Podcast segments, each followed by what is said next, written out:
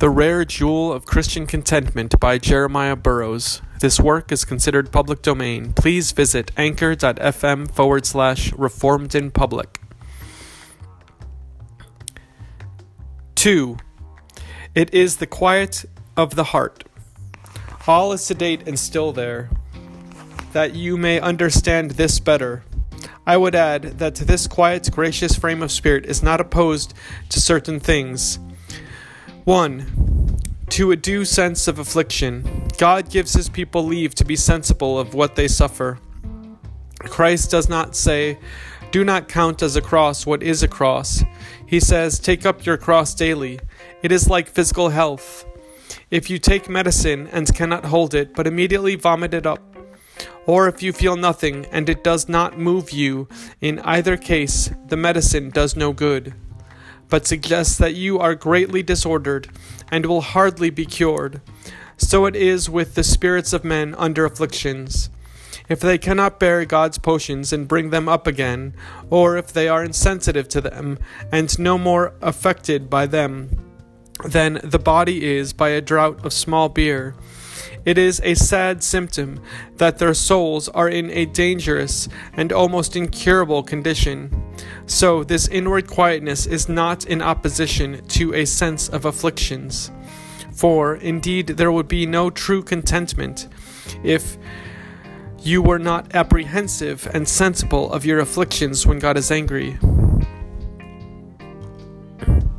It is not, too, it is not opposed to making an orderly manner our moan and complaint to God and to our friends. Though a Christian ought to be quiet under God's correct, correcting hand, he may, without any breach of Christian contentment, complain to God, as one of the ancients says, though not with a tumultuous clamor and shrieking out in a confused passion, Yet, in a quiet, still, submissive way, he may unbosom his heart to God. Likewise, he may communicate his sad condition to his Christian friends, showing them how God has dealt with him, and how heavy the affliction is upon him, that they may speak a word in season to his weary soul. 3. It is not opposed to all lawful seeking for help in different circumstances, nor to endeavoring simply to be delivered out of the out of present afflictions by the use of lawful means. No, I may lay in provision for my deliverance and use God's means, waiting on Him, because I do not know but that it may be His will to alter my condition and so far as he leads me, I may follow his providence. It is but my duty. God is thus far mercifully indulgent to our weakness, and he will not take it ill at our hands if by earnest and importunate prayer we seek him for deliverance until we know his good pleasure in the matter. Certainly, seeking thus for help, with such submission and holy resignation of spirit to be delivered when God wills, and as God wills, and how God wills, so that our wills are melted into the will of God. This is not opposed to the quietness which God requires of a contented spirit. But when but what then, it will be asked, is this quietness of spirit opposed to? 1. It is opposed to murmuring and repining at the hand of God, as the discontented Israelites often did. If we cannot bear this either in our children or servants, much less can God bear it in us. 2. To vexing and fretting, which is a degree beyond murmuring. I remember the saying of a heathen a wise man may grieve for, but not be vexed with his afflictions. There is a vast difference between a kindly grieving and a disordered vexation. 3. To tumultuousness of spirit when the thoughts run distractedly and work in a confused manner, so that the afflictions are like the unruly multitude in Acts, who did not know for what purpose they had come together. The Lord expects you to be silent under his rod, and, as was said in Acts 19:36, ye ought to be quiet and to do nothing rashly. 4. It is opposed to an unsettled and unstable spirit, whereby the heart is distracted from the present duty that God requires in our several relationships towards God, ourselves, and others. We should prize duty more highly than to be distracted by every trivial occasion. Indeed, a Christian values every service of God so much that though some may be in the eyes of the world of natural reason and slight a slight and empty business, beggarly elements or foolishness, yet since God calls forth the authority of the command so overawes his heart that he is willing to spend himself and to be spent in discharging it. It is an expression of Luther's that ordinary works done in faith and from faith are more precious than heaven and earth. And if this is so, and a Christian knows it, he should not be diverted by small matters, but should answer every distraction, and resist every temptation, as Nehemiah did Sanballat, Geshem, and Tobiah, when they would have hindered the building of the wall with this I am doing a great work, so that I cannot come down. Why should the work cease whilst I leave it, and come down to you? Nehemiah 6 3. 5. It is opposed to distracting, heart consuming cares. A gracious heart so esteems its union with Christ and the work that God sets it about that it will not willingly suffer anything to come to choke it or deaden it a Christian is desirous that the Word of God should take such full possession as to divide between soul and spirit. Hebrews 4:12. But he would not allow the fear and noise of evil tidings to take such a hold in his soul as to make a division, and struggling there, like the twin in, twins in Rebekah's womb, a great man will permit common people to stand outside his doors, but he will not let them come in and make a noise in his closet or bedroom when he deliberately retires from all worldly business. So, a well tempered spirit may inquire after things outside in the world, and suffer some ordinary cares and fears to break into the suburbs of the soul, so as to touch lightly upon the thoughts. Yet it will not on any account allow an intrusion into the private room, which should be wholly reserved for Jesus Christ as his inward temple. 6. It is opposed to sinking discouragements.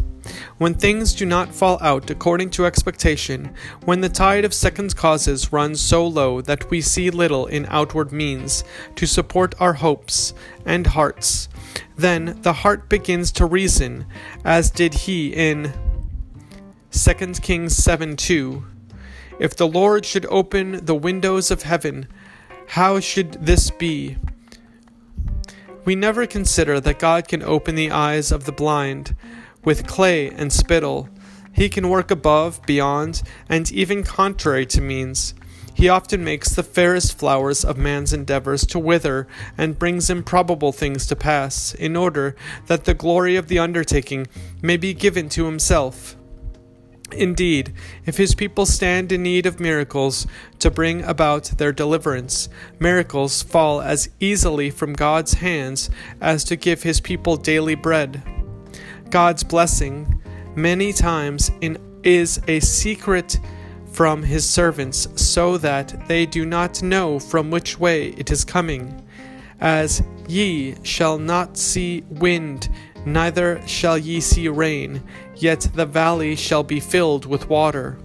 2 Kings 3:17 God would have us to depend on him though we do not see how the thing may be brought about otherwise we do not show a quiet spirit though an affliction is on you. Do not let your heart sink under it, so far as your heart sinks and you are discouraged under affliction, so much you need to learn this lesson of contentment. 7. It is opposed to sinful shiftings and shirkings, to get relief and help. We see this kind of thing in Saul running to the witch of Endor and offering sacrifice before Samuel came. Nay, good King Jehoshaphat joins himself with Ahaziah. 2 Chronicles 20:35. And Asa goes to Benhadad, king of Syria, for help, not relying upon the Lord. 2 Chronicles 16:7 and 8. Though the Lord had delivered the Ethiopian army into his hands, consisting of a thousand thousand, 2 Chronicles 14:12. And good Jacob joined with his mother in lying to Isaac, not content to await God's time and use God's means, he made too great a haste and went out of his way to procure the blessing which God intended for him. Thus do many, through the corruption of their hearts and the weakness of their faith, because they are not able to trust God and follow Him fully in all things and always. For this reason, the Lord often follows the saints with many sore temporal crosses, as we see in the case of Jacob, though they obtain the mercy. It may be th- that your carnal heart thinks, I do not care how I am delivered, if only I may be freed from it. It is not so many times in some some of your hearts when any cross or affliction befalls you. Do you not experience such workings of spirit as this?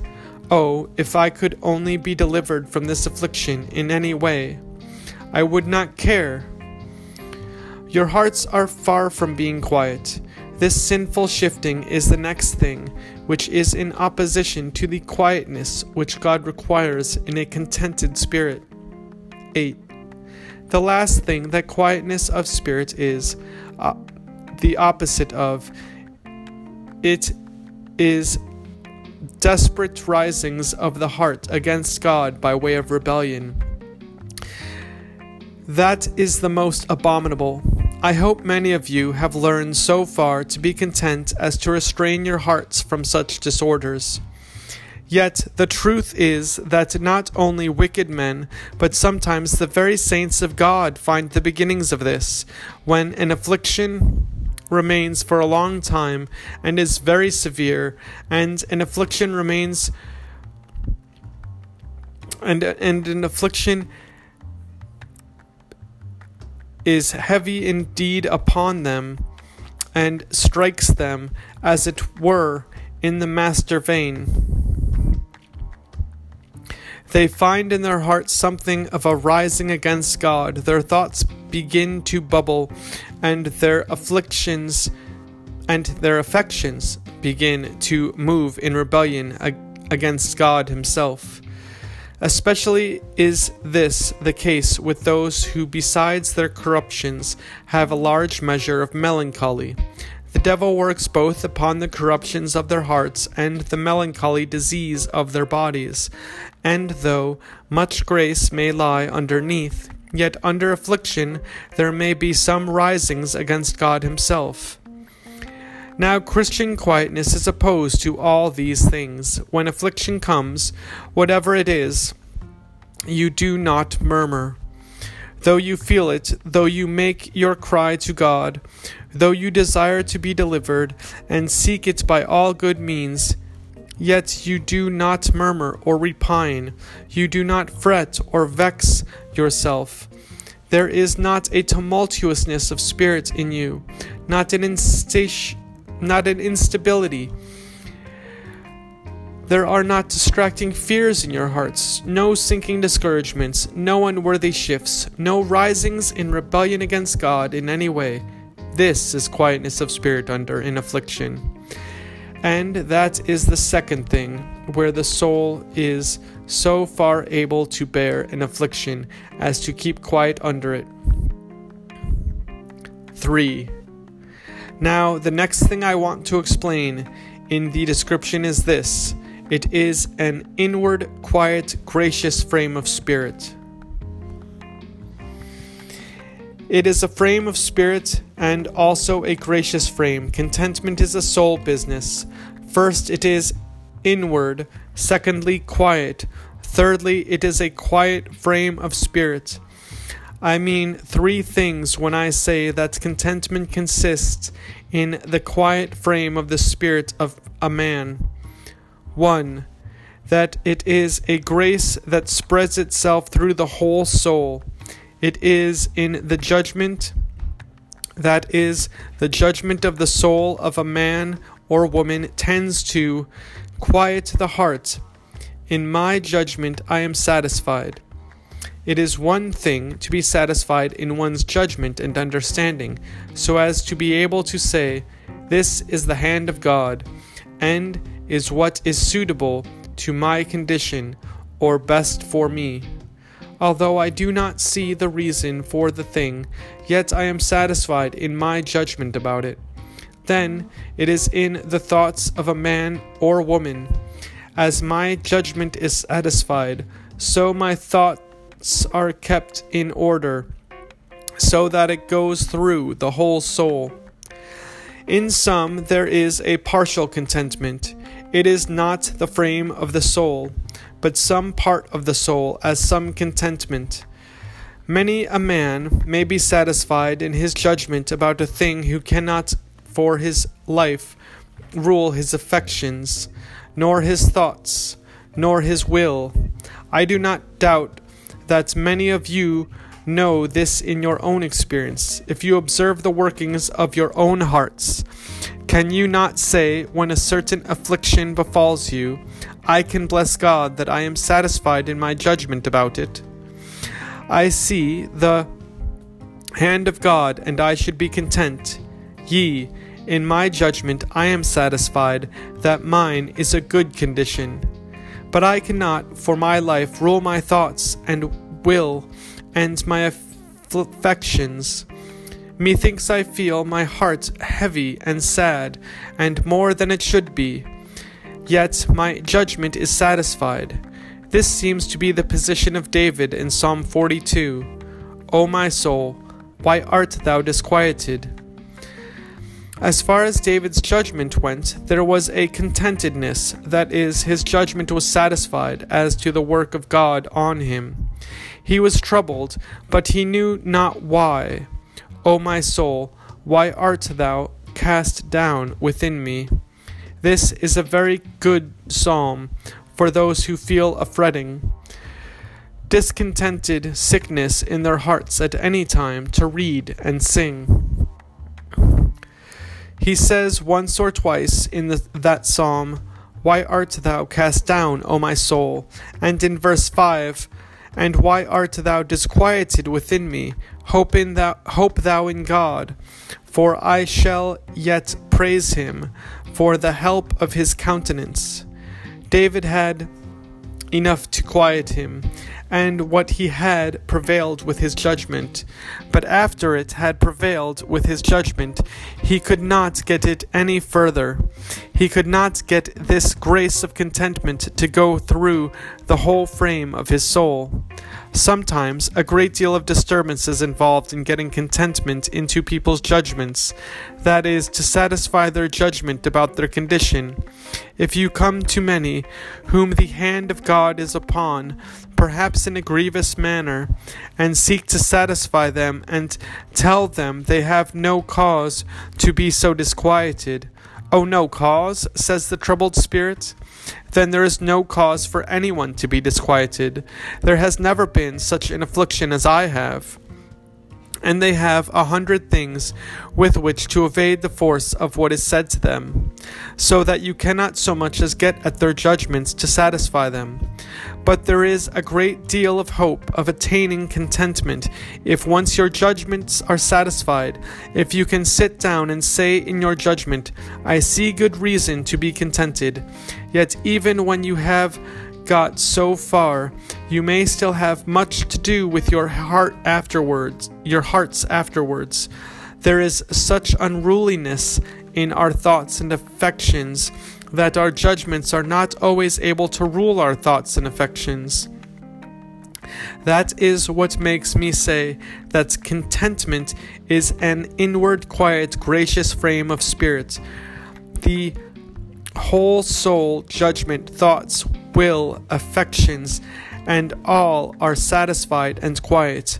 I suppose that merely in opening this subject, you begin to see that it is a lesson that you need to learn, and that if contentment is like this, then it is not easily obtained.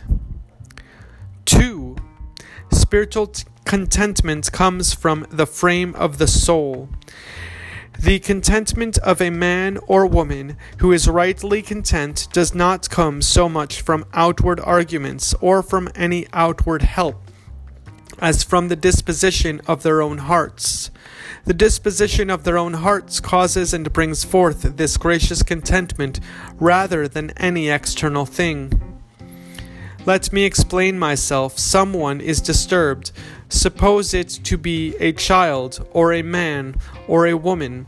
If you come and bring some great thing to please them, perhaps it will quiet them, and they will be contented. It is the thing you bring them.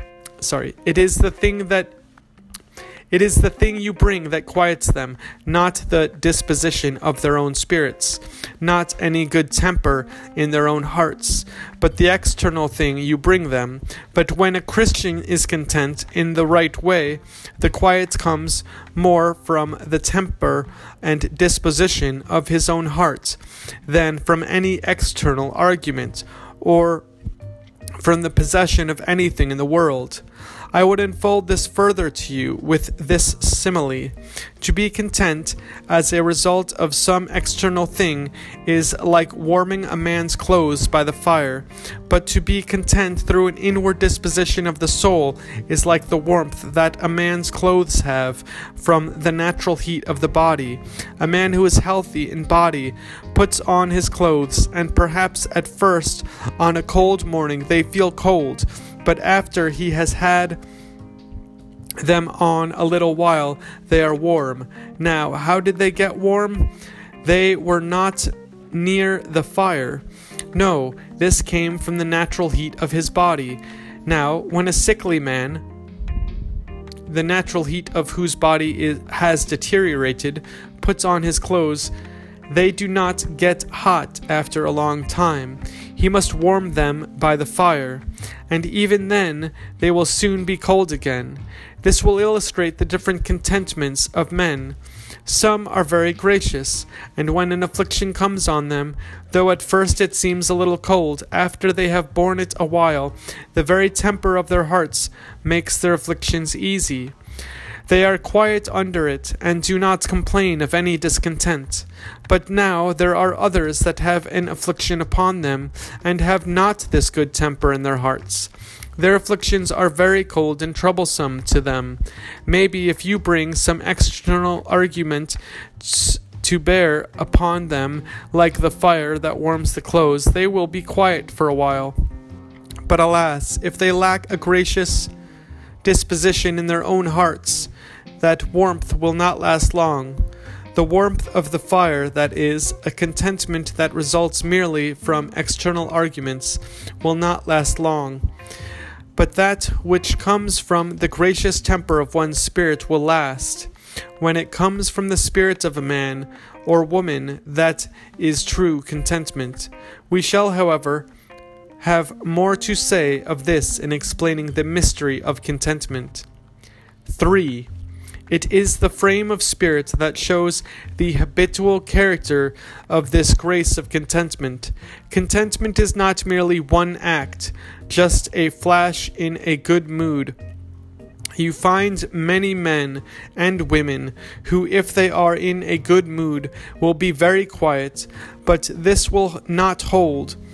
It is not a constant course. It is not the constant tenor of their spirits to be holy and gracious under affliction. I say that contentment is a quiet frame of spirit, and by that I mean that you should find men and women in a good mood not only at this or that time, but as the constant tenor and temper of their hearts a Christian who, in the constant tenor and temper of his heart, can carry himself quietly with constancy, has learned this lesson of contentment. Otherwise, his Christianity is worth nothing. For no one, however furious in his discontent, will not be quiet when he is in a good mood. So, first, contentment is a heart business. Secondly, it is the quiet of the heart. And then, thirdly, it is the frame of the heart.